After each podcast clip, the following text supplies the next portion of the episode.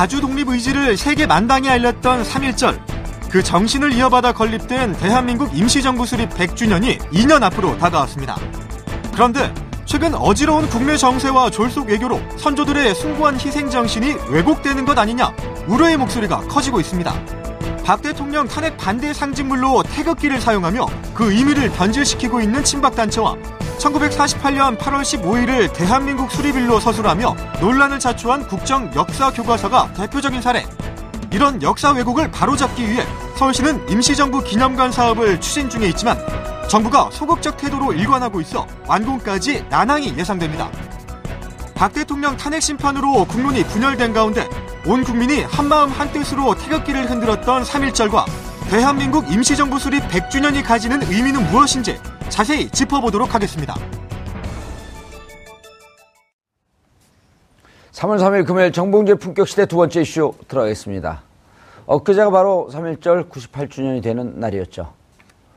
우리가 지금 같은 자유를 누릴 수 있게 된 것은 조국의 독립을 관철시키고자 했던 순국 선현들의 노력 덕분 아닐까 싶은데요.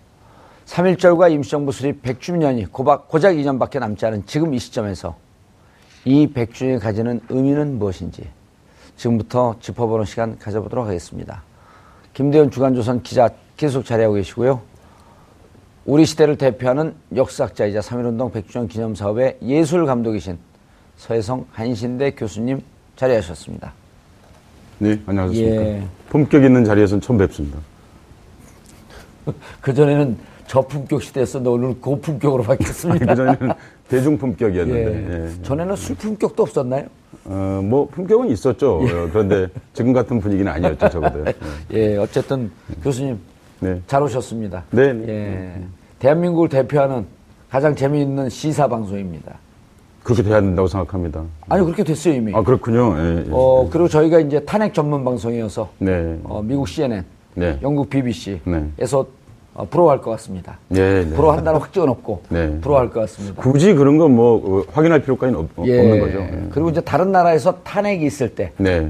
그리고 탄핵 때 촛불 두고 나올 때 어떻게 방송을 해야 할 것인가 할 때는 저희한테 연락이 올 것 같아요. 모델을 보, 이제 제공을 해야겠죠. 그럼 저희가 네. 토요일마다 계속 나왔거든요. 네, 알고 있습니다. 그런데 이번 주 토요일은 못 나갑니다. 예. 3월 4일. 아, 예. 네. 우리 제작진이 다 지쳤어요. 네, 그렇군요. 그래서 3월 11일은 아마 나갈 것 같고. 네, 네. 어쨌든. 예. 질문하시죠. 제가요? 예, 오늘 질문자로 나오셨습니다. 아, 예. 아니, 근데 교수님, 교수님 들어가시기 전에. 네. 아, 저희가 이제 3월 1일 날. 네. 그날 이제 참, 그, 저도 이제 경찰 측에 조금 불만이 있는데. 네. 시청 앞에서 이른바 이제 그, 이 보수 집단. 네. 태극기라고 우리가 하는데 이제 교수님 같은 입장에서는 저희가 태극기 집회라고 하면 막 화가 날 정도로 이제 태극기를 네. 상징적으로 네. 쓰고 있는 그분들인데 네. 그분들이 청와대까지 간다고 행진 신고를 낸 거예요. 네, 네, 알고 있습니다. 네. 근데 그거를 촛불이 모일 강하면 촛불에다 시, 집회 허가를 내주고 네. 신고, 집회 신고를 받고 네, 그 옆으로 가라고 이거를 음, 해놓은 거예요. 이거 음. 충돌하라는 얘기였거든요. 차라리 여기를 딱 맞고 다른 경로를 이렇게 그 행진 네. 거리를 잡아줬으면 네, 네. 양측 다 부드럽게 그 집회를 할 수 있었을 텐데 어쨌든 그게 좀 불만인데 광화문 현장에 그날 보셨으면 아시겠지만 이게 완전히 그냥 무슨 난리였었거든요. 그렇죠. 음, 음. 나라가 거의 두 쪽이 난 듯한 그런 네. 현장에서 네. 그거 보고 보시면서 느낌이 어떠셨어요? 그러니까 그 의회에서 어, 예. 국회라고 우리는 그렇게 부르는데요. 예. 어, 의회에서 엄청난 다수 사, 다수의 국회의원들이 탄핵을 결정한 일이지 않습니까? 그렇죠. 우리 헌정사상 세 번째 일입니다. 음. 어, 그러니까 그 전에는 노무현 대통령이 한번 그런 적이 있었고요. 예. 첫 번째 탄핵은 성공했었죠. 이승만 초기, 초대 대통령 예. 임시정부 때 예. 탄핵돼서 쫓겨나셨, 네, 예. 쫓겨나셨거든요. 그러니까 그리고 이제 이번이 세 번째인데 음. 예, 해방이 되고 나서는 두 번째이죠. 음. 엄청난 다수의 사람들이 이제 의결을 한 거죠. 예. 사실상 탄핵은 된 거죠. 현재 헌법재판소가 하고 있는 일은 사실 그 절차가 합당한가 큰 틀에서 봤을 때 음. 그걸 보고 있는 거지 않습니까 사실은요. 어, 그러니까 헌법재판소는 국민을 대표하는 기관이 아니고 국민의 주권을 대표하는 기관은 의회입니다. 예. 어, 국회가 그 일을 수행한 것이죠. 이제 우리는 그 절차를 기다리고 있는 거죠 사실은요. 음. 어, 그리고 그, 그 절차를 기다릴 때 지금 이 방송 프로그램 이름처럼 좀 품격이 있어야 합니다. 어, 자기 의사표현의 품격을 좀 가져야 하는데 예. 지금 그렇지 않고 어, 마치 국기를 독점하듯이 혹은 애국을 독점하듯이 음. 하는 그런 태도를 취하고 있는 것은 특히나 3.1운동이 3일절에는 예. 그것은 참 품격에 맞지 않다라는 음. 말씀을 드리고 싶습니다. 저희가 여기서도 몇 번 지적을 했는데요. 일테면 이제 그 탄핵을 찬성하는 네. 이른바 이제 그 퇴진 행동, 네. 촛불 집회라고 이제 저희가 명명하고 있는데 네, 네. 그 자리에 저는 이제 뭐 방송 없을 때는 그냥 개인적인 자격으로 갔고 방송 네. 있을 땐 갔는데 음. 어 초기에 10월 29일 이제 1회 때 어, 이럴 때는 정치인들이 한두 번 자리에 올라왔었습니다. 네. 근데 이제 그 이후에도 촛불 집회 주최 측에서 아, 요런 이슈와 관련해서 예를 들었고 이번에 3월 1일 날은 박원순 시장이 자리를 하셨어요. 네. 그것도 한 3분 정도 줬는데 2분도 채 남짓 안 되게 네. 어, 촛불의 의미에 대해서 간단하게 말씀하고 내려가셨는데 그 자리에 정치인들이 와서 나 발언하게 해주십시오 라고 네. 하게 되면 촛불 주최 측에서는 하지 말라 그러거든요. 네네. 네. 왜냐하면 시민들이 자발적으로 나온 이 행사에 정치권이 와갖고 숟가락 얹히려고 하지도 말고 네. 선동하려고 또 하지 마라. 근데 반대로 저 태극기 집회 가면은 정치인들이 그 행사를 주도하면서 구데타를 해야 된다, 뭐 죽여도 된다, 뭐 그런 그 피켓이 있는 그 앞에서 네. 막 선동을 한단 말이에요. 이런 건 어떻게 보세요? 그러니까 이렇게 아주 간략, 간략하게 정리할 수 있을 것 같습니다. 어, 초기에 이제 이른바 촛불 집회가 있었을 때요. 예. 그 그것을 외국 언론들이 크게 보도했습니다.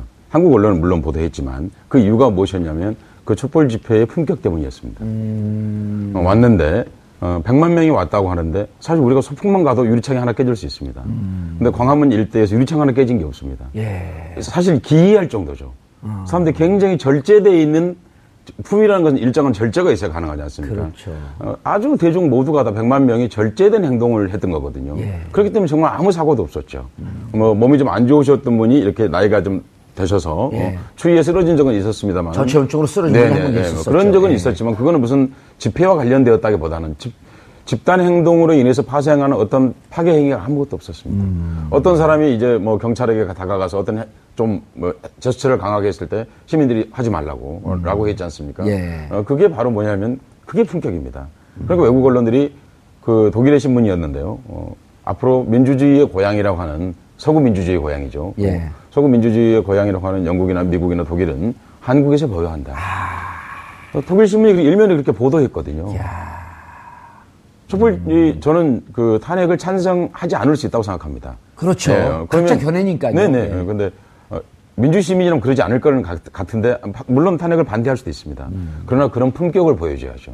근데 어떤 분 개인이겠습니다만은 태극기로 태극기 봉으로 기자를 때린다든지 음. 약한데 그런 얘기 들었을 때 굉장히 놀랐습니다. 왜냐하면 태극기가 무슨 법으로 그렇게 사용하지 말라 음. 그런 말을 하지 않는다 하더라도 그럼요. 그건 법의 문제는 아니라고 생각합니다.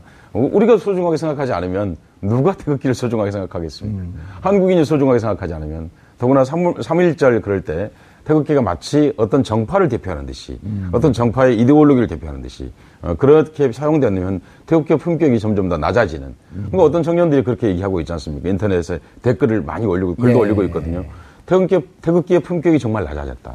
음. 왜냐하면 태극기가 사실 남한만이 아니라 오랜 동안 지금의 북한인 그 지역까지 한국인 전체를 대표하는 고도의 상징성을 갖고 있는 것이거든요. 음. 그런데 마침 지금 전 국민으로 치면 몇, 몇 퍼센트 안 되는 분들이거든요.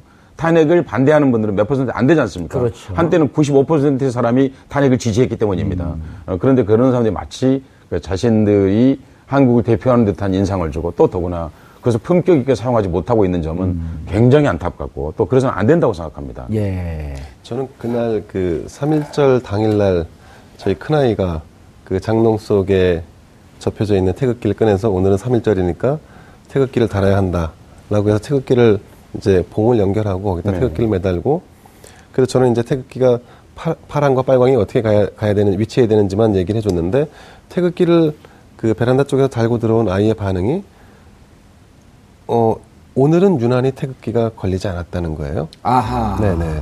그래서 제가 그, 아. 그 태극기를 보고 그리고 또 그날 광장에 나온 어, 그 우측의 태극기 예. 또 좌측의 태극기 아, 이걸 보면서 그 어느 태극기가 진정한 태극기일까라는 음. 그런 한번 상념을 한번 해 가져봤습니다.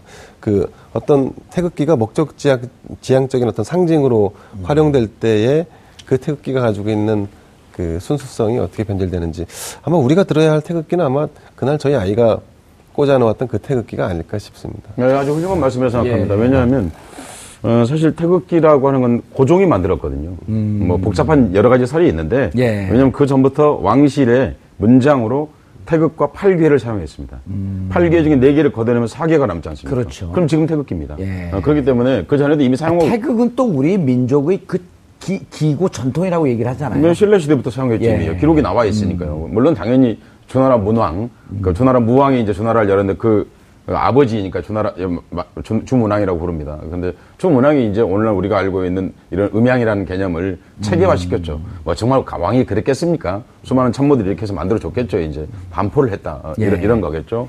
어, 그런데 그 태극기가 고종이 사실 오늘날 우리가 사용하는 태극기의 근본적인 뜻은 군주제 정치를 상징합니다. 원래는 어, 시민 정치 여기 시민 우리가 알고 있는 거기에 어떤 민권이라든지 민주주의라든지 이런 게 표현이 안 되어 있지 않습니까? 그렇죠. 예. 그런데 이게 왜 그렇게 훌륭해졌냐면요. 사실 그 태극기를 만들어 놓고 고종이 1883년에 만들었거든요. 예. 그리고는 그러고 나서 몇십 년 동안 그렇게 태극기가 널리 사용되지는 않았습니다, 사실은. 음. 그런데 태극기가 널리 사용되었고 우리 강, 국민의 가슴에서 돋아나게 된 사건이 있었습니다. 예. 태극기를 만든 게 아니라 우리 국민의 가슴에서 돋아났다고 제가 그랬지 않습니까? 예. 음, 우리 민족의 가슴에서 돋아난 거죠. 음. 바로 3.1운동입니다. 3.1운동의 총독부 통계가 예. 104만에서 105만 명이 집회에 나왔다는 겁니다. 음, 총독부 통계가 총독부 1번, 통계가. 1번, 1번 통계죠? 예, 그러니까 지금 우리 경찰이 통계 내는 방식 그때 그 습성을 따른 거거든요. 예. 어, 그 우리 집회 나가면 왜 100만 명 했다고 그러는데 2만 7천 명이나 나오고 그러지 않습니까? 보통 자기들끼리 스스로 네네. 4분의 1, 저, 더 적게는 음. 6분의 1쯤 계산한다 자기들이. 네네. 근데 이제 요즘은 워낙 통계 기법이 지하철 노조 이런 데서 내는 네. 것이 나오기 때문에 음. 이제는 통계를 거부하고 있어요 경찰이. 네. 어쨌든 그때 네. 그래도 100만인데 지금처럼 4분의 1이라고 하면 400만쯤 나온 거 아닌가요? 뭐 하여튼 그러니까 우리가 예. 짐작하지 말고 예. 공식 기록이 하여튼 100만이니까요. 100만. 100만이 음. 넘었다는 거죠. 전국 각지에 있는 일본 경찰, 헌병 이런 사람들이 보고서 낸 거를 예. 종합한 거니까요. 음. 예. 그러니까 어, 한번 생각해 보십시오. 인구도 작았지만, 음. 그때 뭐 휴대전화가 있는 것도 아니고, 그럼요. 인터넷이 있는 것도 아니고, 신문이 그걸 알려줄 리가 없지 않습니까? 음. 어, 며칠 날 집회 있으게 나와라. 다 일본 총독. 진짜 그걸 어떻게 알았나요? 이렇게 구전으로 알게 된 건가요? 구전을 한 겁니다. 그러니까 이런 말씀을 드리고 싶어요. 예. 그때 그 100만 명이 저마다 태극기를 들고 있었습니다. 음. 그러니까 그때는 왜 태극기가 거룩했습니까? 우리 국채를 상징할 수 있는 게 아무것도 없었습니다. 음. 임금이 없죠. 국가도 없지 않습니까? 예. 그리고 민족이라고 그러는데 이렇게 그냥 민족이라는 것은 그좀 어찌 보면 추상적이지 않습니까? 예. 우리를 드러낼 수 있는 것으로서의 깃발, 태극기였습니다. 그 전까지만 해도 이 이름을 부를 때 조선국기라고 불렀습니다. 음. 3.1운동을 기점으로 이게 태극, 태극이 들어있는 깃발이라는 의미로 태극기를 사용하게 된 것입니다. 예. 그러니까 그렇게 한 그 태극기의 전통, 아주 숭고한 전통을 가지고 있다고 생각합니다. 예. 근데 그런 전통을 어, 어찌 보면 그 이 일제 강점기 때 태극기를 탄압했던 분들이 있지 않습니까? 음, 예. 일제에 일본은 당연히 그랬고 일본 순사들, 한국인들이죠. 지금 예. 제가 말하는 게 일본의 헌병으로 들어간 한국인들 이런 사람들이 태극기만 보면 아주 경기를 일으켰죠. 오호. 당연히 왜 그러냐면 자기가 한국인이기 때문에 더욱더 어, 그런 것들에 대해서 아. 에, 그 바로 그 사람들이 해방이 되고 나서 그대로 어, 친일 경찰, 친일 군인이 되어서 예. 한국의 독재 세력에 그대로 어, 이어왔던 거지 않습니까? 그대로 남아있고. 네네. 지금 오늘 탄핵을 지지하고 있는 분들이 사실은 탄핵 반대, 탄핵을 하지 말라. 예. 이렇게 주장하고 있는 분들이 정치적 뿌리가 사실은 거기에 다 있습니다. 음. 저는 그래서 태극기에 대해서 더 모욕감을 느낍니다. 아. 태극기는 그렇게 사용되면 안 되는 것입니다. 예. 태극기는 들, 태극기를 들 수 없을 때 들었던 사람들의 마음으로 우리가 오늘 들어야 하는 것입니다.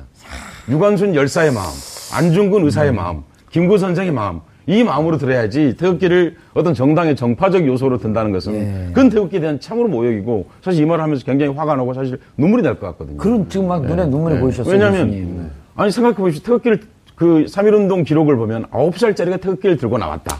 그런데 일본 경찰이 순사가 그때 순사라고 예. 그랬지 않습니까? 순사가 주저없이 총검으로 찔렀다. 근데 그 총검에 찔리면서 태극기를 흔들며 죽어갔다. 아. 이게 태극기입니다.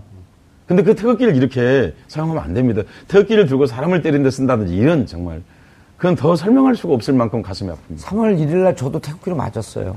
아, 그러셨어요? 지나가다가 네. 방송 준비하러 지나가다가 네. 탁 치는데요, 순간적으로. 제가 피하긴 했지만 네. 너무 놀랐어요.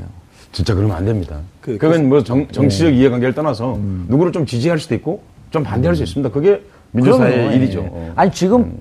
80% 가까이가 지금 3, 4개월 동안 고정적으로 탄핵을 찬성하거든요. 네네. 또한 15% 정도가 반대해요. 네. 그럼 15% 계신 분들이 충분히 자기 의견 표현할 수 있죠. 네. 여기 나오는 우리 패널들 중에서도 말을 공식적으로 여기는 할 수는 없지만 마음속으로 탄핵을 반대하는 분들도 분명히 계세요. 아, 자유롭게 자기 의사 네. 표현을 해야죠. 예, 예.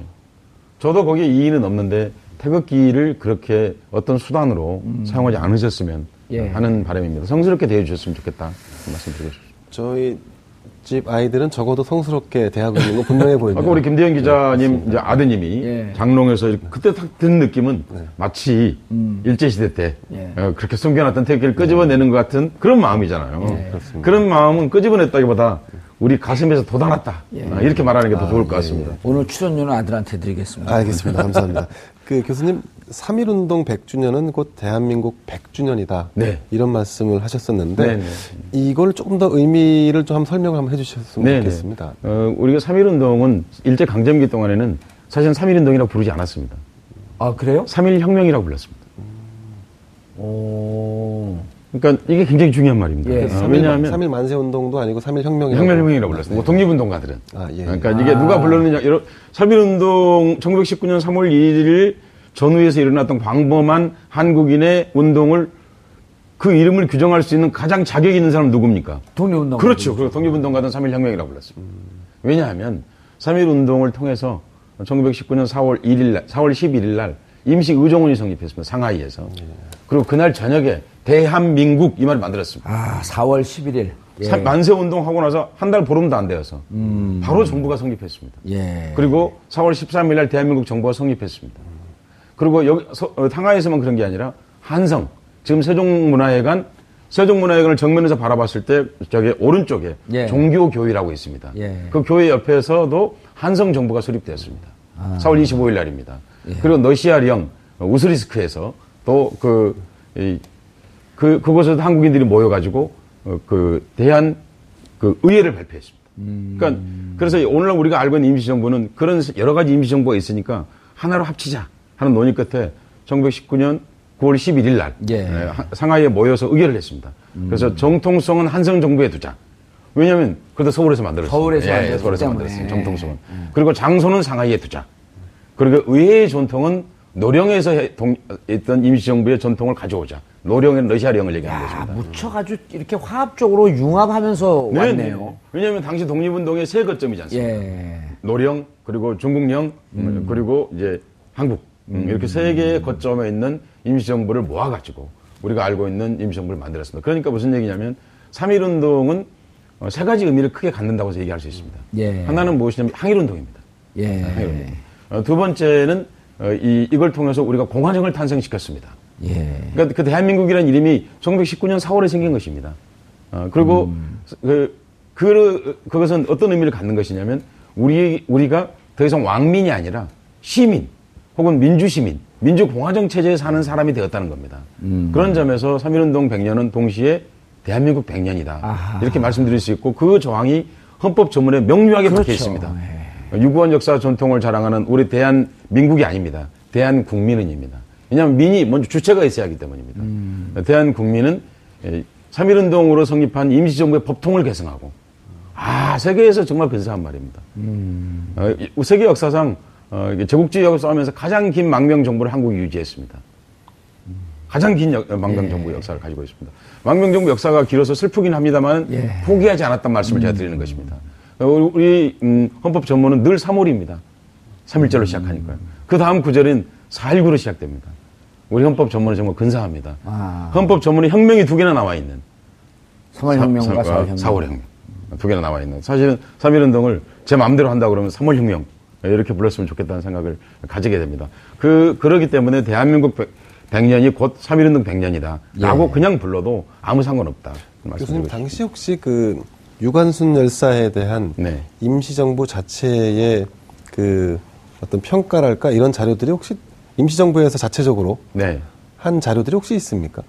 유관순 열사나 한 명에 대해서 어떤, 어떤 자료들 특별히 내거나 네. 어, 그 대개 이제 임시정부에서 했던 그런 활동들은 그 추모 행사로 나와 있습니다. 아, 네. 어, 뭐 누가 어떤 분이 돌아가시면 아, 이분을 추모한다. 어, 그 대개 돌아가실 때 왜냐하면 돌아가신 분이 하도 많았기 때문에 해마다 그분을 세, 그 제사를 모시거나 하면 좋을 텐데 예, 그렇게 하, 기는 쉽지 않았겠죠. 네. 어, 그러니까 그, 그분들 추모할 때에는 유관순 열사는 임시정부가 성립할 그 무렵에 돌아가셨지 않습니까? 네, 따로 그러니까 그분을 막 예, 모시고 하고 그러기는 쉽지 않았겠죠. 예, 임시정부를 이제 말씀을 하, 그, 하시다 보면 네. 결국은 어, 우리 독립운동가들이 주축이 돼서 네. 어, 사람에 대한 그 독립운동가들을 말씀을 안 할 수가 없는데 방금 네. 말씀하신 이제 그 유관순 열사가 있고 백범 김구 선생, 도산 안창호 선생인데 네. 어, 교수님께서 잘 알려지지 않은 다른 분을 다른 방송에서 이렇게 아, 예, 좀, 좀 예, 예, 소개를 하세요. 네네. 예. 신규 신구 신규식 선생님. 네네. 예. 왜냐하면 제가 이제 그 대한민국 100년 역사를 얘기하려면 우리 공화정 역사를 같이 얘기하지 않습니까? 음. Republic 말입니다. 그렇죠. Republic. 공화정 역사를. 이 공화정 역사는 우연히 탄생한 것이 아닙니다. 예. 어, 그러니까 예관 신규식 선생이라고 있습니다. 음. 어, 왜 제가 호를 굳이 말씀드리냐면 예관이란 말은 비뚤어져 보는다 이런 뜻입니다. 아. 이게 무슨 얘기냐면 이분이 을사늑약 일본말로 예. 을사조약이죠. 예. 예. 을사늑약을 당하셨을 때 음독 자살을 하셨어요. 그래서 깨어나셨더니 오른쪽 시신경이 마비된 거예요. 아. 한쪽 눈은 우리 눈처럼 보통 사람처럼 되는데 한쪽 눈은 이제 약간 틀어져서 봐야만 물체가 보이는 음. 그렇게 이제 되신 거예요. 그럼 당신 스스로 그걸 부끄러워하지 않고 그분이 그냥 어, 그 자기 나는 눈이 삐뚤어진 사람이다. 아하. 라고 예관이라고 이름을 붙이신 거예요. 예. 어, 그러니까 얼마나 그 당당하신 분입니까? 제가 그래서 이분이 가끔 사진을 찍을 때 선글라스를 쓰고 찍으셨어요. 우리 종공주 선생님도 선글라스 가끔 찍고 예. 사진 찍고 하셨는데 저는 선글라스를 볼 때마다 예관 선생을 생각합니다. 아하. 이분이 사진 찍거나 남들이 이제 회의 같은 거 하면 좀 불편할 수가 있으니까 예. 어, 선글라스를 끼고 행사장에 오시거나 그런 사진들이 좀 남아 있습니다. 어, 그, 그런데 이, 이분이 이, 아주 훌륭하신 분인 게 어, 이분이 나라가 망하자 1910년에 음. 어, 다시 자살을 시도하셨다가 하여튼 깨어나셨는데 예. 중국으로 망명해가지고 우리나라 사람으로서는 단 한 명이 그 중국의 신의 혁명에 가담합니다. 오. 어, 신의 혁명이 주요한 주요한 혁명가 중에 한 사람입니다. 그래서 이분의 친구가 누구냐면요 손문입니다. 아. 순원. 음, 순원. 예. 네. 그리고 중국 공산당을 만든 진독수, 중국말로 친도시 이렇게 어. 발음하는데 그 당시에는 공산당이냐 뭐 이렇게 가, 나누지 않았거든요. 그러니까. 그렇죠. 네, 그런 그분하고 방을 마주 봤어요. 얼마나 친했으면 음. 방을 상하이에서 방을 마주보는 방을 얻어서 살았겠습니까? 아, 그런 분인데 이분이 사실은 우리 공화정의 역사는 1919년이 아닙니다. 1917년으로 소급됩니다. 예. 왜냐하면 이분과 우리 단재 신채호 선생, 예. 어, 혹은 이제 이상설 선생, 예, 보제 이상설 선생 이런 분들이 모여, 14분이 모이셔가지고 선언을 하신 게 있습니다. 음. 대동 단결 선언. 이라는 걸 발표했는데 그 내용이 사실은 공화정 내용을 담고 있습니다. 아, 1917년에 그 네, 이미 발표했습니다. 예. 어, 근데 이미 너무 내용이 근사합니다. 음. 어, 뭐냐면 우리 융희 황제께서 어, 그 삼보 어, 여기서는 인민이라고 표현되어 있습니다. 국민 예. 얘기하는 거죠. 예. 국민 어, 그리고 어, 국, 영토 어, 국토죠. 어, 그리고 정치를 일본이 양도했다고 한다. 어, 그런데 그건 잘못된 것이다. 어, 융희 황제가 양, 그, 퇴임한 순간, 어, 그 순간부터 민권은, 주권은 민권으로 바뀐 것이다. 그랬습니다. 이야. 이, 이, 이 안에 다 들어있지 않습니까? 그러니까, 네. 그렇다. 왕이 권리를 포기한 순간 그 권리는 어디로 왔다고요? 국민에게로. 네. 네. 시민에게로. 왔다는 겁니다. 그때 당시에 그 여전히 왕을 치하에서 사, 그 사셨던 분들이고 그 치하에서 공부했던 분들인데 어떻게 그렇게 개혁적이고 혁명적인 사상이 나올 수 있을까요? 그러니까 신의 혁명에 가담했던 이분에서는 더구나 이분이 쓰신 시가 있습니다. 예. 시가 있는데 아주 근사합니다. 어, 루소에 관한 시를 썼습니다. 오. 어, 제가 이 말씀 꼭 드리고 싶습니다. 그러니까 예. 우리가 이렇게 훌륭한 분이 있는데 루소 중국의 혁명이나 예. 어, 공화정 운동 혹은 민권에 대한 얘기 그 기호는 루소에게서 비롯된다. 음. 한 시를 써놨어요. 이야. 제가 알고 있는 자료 중에서는 루소를 언급하는 한국 최초의 지식인이자 혁명가. 예. 신규식 선생님이 써놓으신 거예요. 음. 그 다음 줄도 멋있습니다. 어, 그, 이, 국치를 당했는데, 우리는 국치를 예. 당했는데, 예. 누가 진나라 황제, 진시황이죠.를 죽일 것 같은 그런 기세로 떨쳐나설 것인가. 이렇게 마무리 짓는 시에 그 마지막 줄 앞에 루소에 가는 것을 언급하고 있습니다. 그게 무슨 음. 얘기냐면, 공화정을 난데없이 만든 게 아니라 충분히 공부하시고, 충분히 생각하시고, 그러면서 오늘날 우리 임시정부의 뿌리가 탄생했다. 음. 난데없이 3.1운동이 뭐 일어났으니까 화가 나서 욱해서 만든 게 아니고 음. 충분히 공화정에 대한 생각을 가지시고 에, 만, 만들어졌다. 그리고 우리 공화정의 뿌리는 단지 신의 혁명이 아니라 프랑스 혁명까지 소급할 수 있다. 음. 어, 그 거기서 거기서 기원했다는 것이 아니라 그런 영향을 받았다고 하는 것을 말할 수 있고요. 그리고 신규식 선생이 루소를 언급하고 있으니까 음. 우리가 책에서 맨날 읽는 루소 우리하고 아무 관계도 없을 것 같은데 우리 임시정부가 네. 만들어지는데 자양분을 댔다 이렇게 말씀드릴 수 있겠습니다. 제가 루소를 공부할 때는 루소가 이제 우리 역사상 그 1대 깔때기가 이제 아우스티누스 황제. 네네. 2대 깔때기가 이제 루소. 네. 루소가 친구한테 편지를 보낼 때 이렇게 보냅니다. 이렇게 뛰어난 능력을 줬으면 신은 왜 나를 인간으로 태어났는지 궁금하다. 태어나게 했는지 그래서 제가 감옥에서 2대 깔때기는 루소입니다. 루소가 또 여기서 나오네요. 예, 아니, 그러니까 대기는 이제 루소를 네. 언급한 수많은 지식인들이 있죠. 예. 그런데 우리, 우리 임시정부를 예. 만들어내는데 그 언급 속에 들어있으니까 예. 루소가 그러니까 남의 나라 사람 같지가 않고 어? 알겠습니다. 예, 그런데 우리가 예. 임시정부와 네. 3.1운동을 이렇게 얘기하고 3.1운동의 결과 임시정부가 탄생하고 네. 그 역사의 자랑스러운 뿌리에 대해서 누구보다도 열정을 갖고 계신데 네, 네. 그럼 이제 국정교과서 주장을 하는 분들 네. 특히 48년도 건국조를 주장하는 분들에 대한 판단과 느낌이 있어요. 네, 뭐 그렇죠. 뭐 그건 어쩌면 이제 어, 그 그분들은 이 나라가 건국된 게 명백하게 1919년 4월 13일입니다. 예. 그리고 4월 13일은 사실은 우리나라에서 법으로 정했습니다. 음. 그날 이미 사실 건국절이 있습니다. 굳이 말하면. 임시정부 창건일이라고 날짜가 국가 기록에 공식으로 있는 날입니다. 예. 그런데 그걸 부인하는 거거든요. 정권을 지었다고 그래서 어, 그걸 부인하는 것은 음. 어, 그건 그 3.1운동을 부인하는 거하고 아무 차이가 없습니다.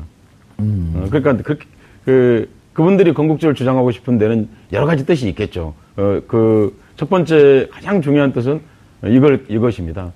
어, 두 가지의 큰 목적이 있다고 생각하는, 음. 나쁜 목적이라고 생각합니다. 예. 어, 하나는 일제 강점기에 친일을 했던 행동들이 다 사하게 됩니다. 그렇게 되면요. 음.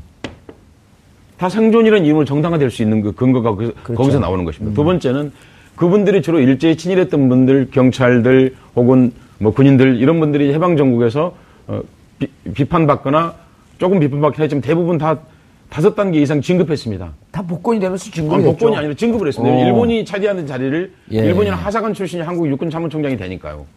어, 그러니까 그런 분은 100단계 정도 올라갔다고 말할 수 있죠. 야. 그러니까 그런 분들이 그대로 권력을 지었거든, 지었거든요. 예. 바로 그분들이 건국의 주역입니다. 그 개념을 적용하면. 친, 음. 친일, 친일이 그대로 이제 건국의 뿌리가 되는 예. 그런 형태가 되기 때문에 그분들이 예. 그런 걸 오늘, 어, 해서 말씀을 하신 거죠. 예. 그러니까 그런 점에서 두 가지 점에서 크게 우리 역사에 대해서 아주 위험한 생각을 하고 있다고 생각합니다. 그리고 음. 어, 국정교과서 얘기는 어, 역사는 오늘 저도 역사 얘기를 하고 있습니다만은 음, 그 역사 자체가 사실 우리는 암기 과목 우리 김대현 선생님 안 그러셨겠지만 암기 과목 되어 있는 건 큰일 난 아주 나쁜 일입니다. 음. 역, 사는 토론 과목이야 합니다. 그렇죠. 예, 가령 네. 살수대첩을 얘기해 보는 거예요. 음. 아, 그러니까 손나라 군대 저렇게 쳐들어오는 우리는 집을 지켜야 할까? 음. 군인이 되어야 할까? 예. 아니면 도망가야 할까? 예. 뭐 이런, 이런 문제를 같이 한번 논의해 보는 거죠. 아니면 무시할까, 그냥. 아, 그렇죠. 교수님, 저도, 네. 저는 역사학을 전공을 했는데. 네. 어, 그래요? 외우지 않았습니다. 다행스럽게도. 네. 네. 토론하고 논의하려고 했으나, 네. 그게 일부 교수님들에게는 공부하지 않으려는 음. 그런 아. 것으로 비춰진 부분이 없잖아 있습니다. 아, 저는 졸업하고 난 다음에 역사 과목이 있는 줄 알았어요. 아, 그러셨습니까? 그, 저, 교수님, 그, 지금 하고 계신 일이 임시정부 기념관 사업을 하고 계시는 거죠. 음. 3.1운동 100주년 기념 서울시가 이제 이렇게 된 겁니다. 네네. 사실은 이제 서울시에서는 대한민국 정부, 우리 정부죠. 예. 정부가 3.1운동 100주년 사업을 진작에 발표할 걸 기다리고 있었습니다. 오. 2년밖에 넘지 않았는데 예. 기, 사실 에펠탑이라든지 맨, 정말 오랫동안 준비한 거거든요. 음. 프랑스 혁명 100주년 기념으로 만든 겁니다. 예. 그리고 파리 박람회 기념 건물이기 됐고요. 예. 어, 가령 자유의 여신상 어, 그, 그 오랫동안 준비한 거거든요. 예. 그런 것처럼 이제 어, 우리 정부가 그걸 준비하면 서울시도 따라 살려고 준비하고 있었죠. 음. 박원순 시장께서 계속 그, 그걸 기다리고 있었죠. 그런데 아시다시피 지금 우리 정부가 2년밖에 남, 2년이 안 남았죠, 이제요. 어, 예. 뭐 1년 360 한 3일 남았겠죠. 어, 그런데 아무 발표를 지금까지 현재 하지 않고 있습니다. 음. 사실 3.1운동 100주년 정도면 큰 계획이 발표돼야 됩니다. 향후 음. 100년 계획도 발표돼야 되고요. 음. 어, 발표하지 않고 있기 때문에 서울시가 다급한 나머지 예. 지난 2월 8일 날28 독립선언에 기초한 것입니다. 그렇죠. 이, 이 서대문 형무소 과거에 음. 지금 서대문 독립공원에서 박원순 시장께서 기자들 상대로 삼, 어, 서울시 3.1운동 100주년 기념사업을 발표를 했습니다. 정부가 안 하니까? 정부가 안 하니까 할 수 없죠. 아... 그 사업 중에 하나가 임정부 기념관 사업입니다. 그렇습니까? 거기 수십 개 계획을 발표했는데 음. 그중에 하나를 이렇게 발표했습니다. 그러니까 음. 큰 사업이 이제 임정부 기념관을 한국에 만든다. 이게 예. 무슨 의미를 갖느냐면요. 음. 어, 정봉희 선생님 사실 예. 정말 우리가 헌법에는 첫 줄에 아까 임시정부 법통을 개정한다고 그렇게 나와 예. 있는데 한국당의 남북한 어디에도 임시정부에 대한 기록, 구체적 공간이 단 한 군데도 없습니다. 북한이 원하는 건 이해하겠어요. 북한이 워낙 뭐 김일성 체제로 가, 는 그거니까 그런데 어찌 보면 내용적으로 부정하고 있었던 거네요. 그러면은 이미 내용적으로 부정하고 있었죠. 아... 니 어찌 보면이라고 말하지 마세요. 사실이거든요. 안 한 거죠 지금까지. 예... 해방이 되고 나서 지금 73년 이렇게 되었는데 현재까지 하지 않은 거죠. 음... 임시정부 어디 기념관 그래서 임시정부 보려면 우리가 늘 어디로 갑니까? 상하이로 가지 않습니까? 예. 아, 상하이로 가는 건 나쁘다는 게 아닙니다. 음. 우리 안에도 그래도 뭔가 있어야 되지 않을까요? 예. 그래서 임시정부에서 알고 싶으면 한번 좀 찾아가 보고 음. 그래야 되는데 우리는 임시정부 유적이 단 한 군데도 없는 음. 그러면서 헌법 첫 줄에는 임시정부로 나와 있는 참 묘한 나라입니다. 어, 그 친일파들이 가장 싫어했던 사람이 누구일 것 같습니까? 너무 답이 쉽습니다. 독립운동가였습니다. 음. 왜냐하면 독립운동가 김구선생 같은 경우에는 7가사를 만들었습니다. 예. 아무 때나 재판 없이 죽여도 되는 일곱 종류의 인간. 음. 제 1번이 첫 번째 총독부 고위 관료였죠. 제 2번이 민족 반역자였습니다. 예. 그 친일파를 얘기하는 거죠. 음. 그러니까 친, 이 친일파들이 일제 강점기 동안 살아있는 동안 가장 두려웠던 것은 일제 경찰이 아니고 음. 독립운동가들이 혹시 예. 와서 예. 그렇게 될까? 알겠습니다. 교수님 예. 다음에 조금 더 시간을 마련하기로 하고요. 오늘 네. 너무 재밌는 얘기가 네. 좀 끝내야겠습니다. 네네. 박근혜 최순실 게이트 조사가 검찰로, 검찰로 넘어가기도 전에 우병우 전 수석의 수상한 행적이 속속 드러나고 있습니다. 자신과 관련된 조사가 진행되는 동안 검찰총장과 국장 등 검찰 고위 관계자와 작게는 수십 차례, 많게는 수천 차례 통한 사실이 바로 그것입니다. 수사와 관련된 내용이 아니라고 부인하는데 지나가는 개가 웃을 일입니다. 동화의 한 장면이 떠오릅니다. 시커먼 호랑이 손에 밀가루를 잔뜩 묻혀 들이밀고는 엄마의 손이라고 우기는 모습입니다. 대한민국 정부를 총괄하는 자리에 있으면서 온갖 범죄 의혹의 중심에 서 있었던 우병우 민정수석 그리고 그의 비위를 감싸며 은폐했을 검찰 수뇌부 누가 이들을 믿겠습니까? 자상한 엄마인 채 했지만 그 본색은 시커먼 호랑이의 모습 이들의 본질을 대명천지에 밝혀야 할 그날이 점차 다가오고 있는 듯 합니다. 3월 3일 금요일 정봉주 품격시대 마치겠습니다.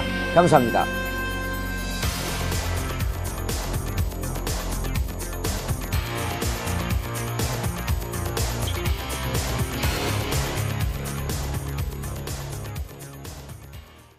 오늘 방송 좋았나요? 방송에 대한 응원 이렇게 표현해주세요. 다운로드하기, 댓글 달기, 구독하기, 하트 주기. 저 좋은 방송을 위해 응원해주세요. 다운로드하기, 댓글 달기, 구독하기, 하트 주기 기억하셨죠?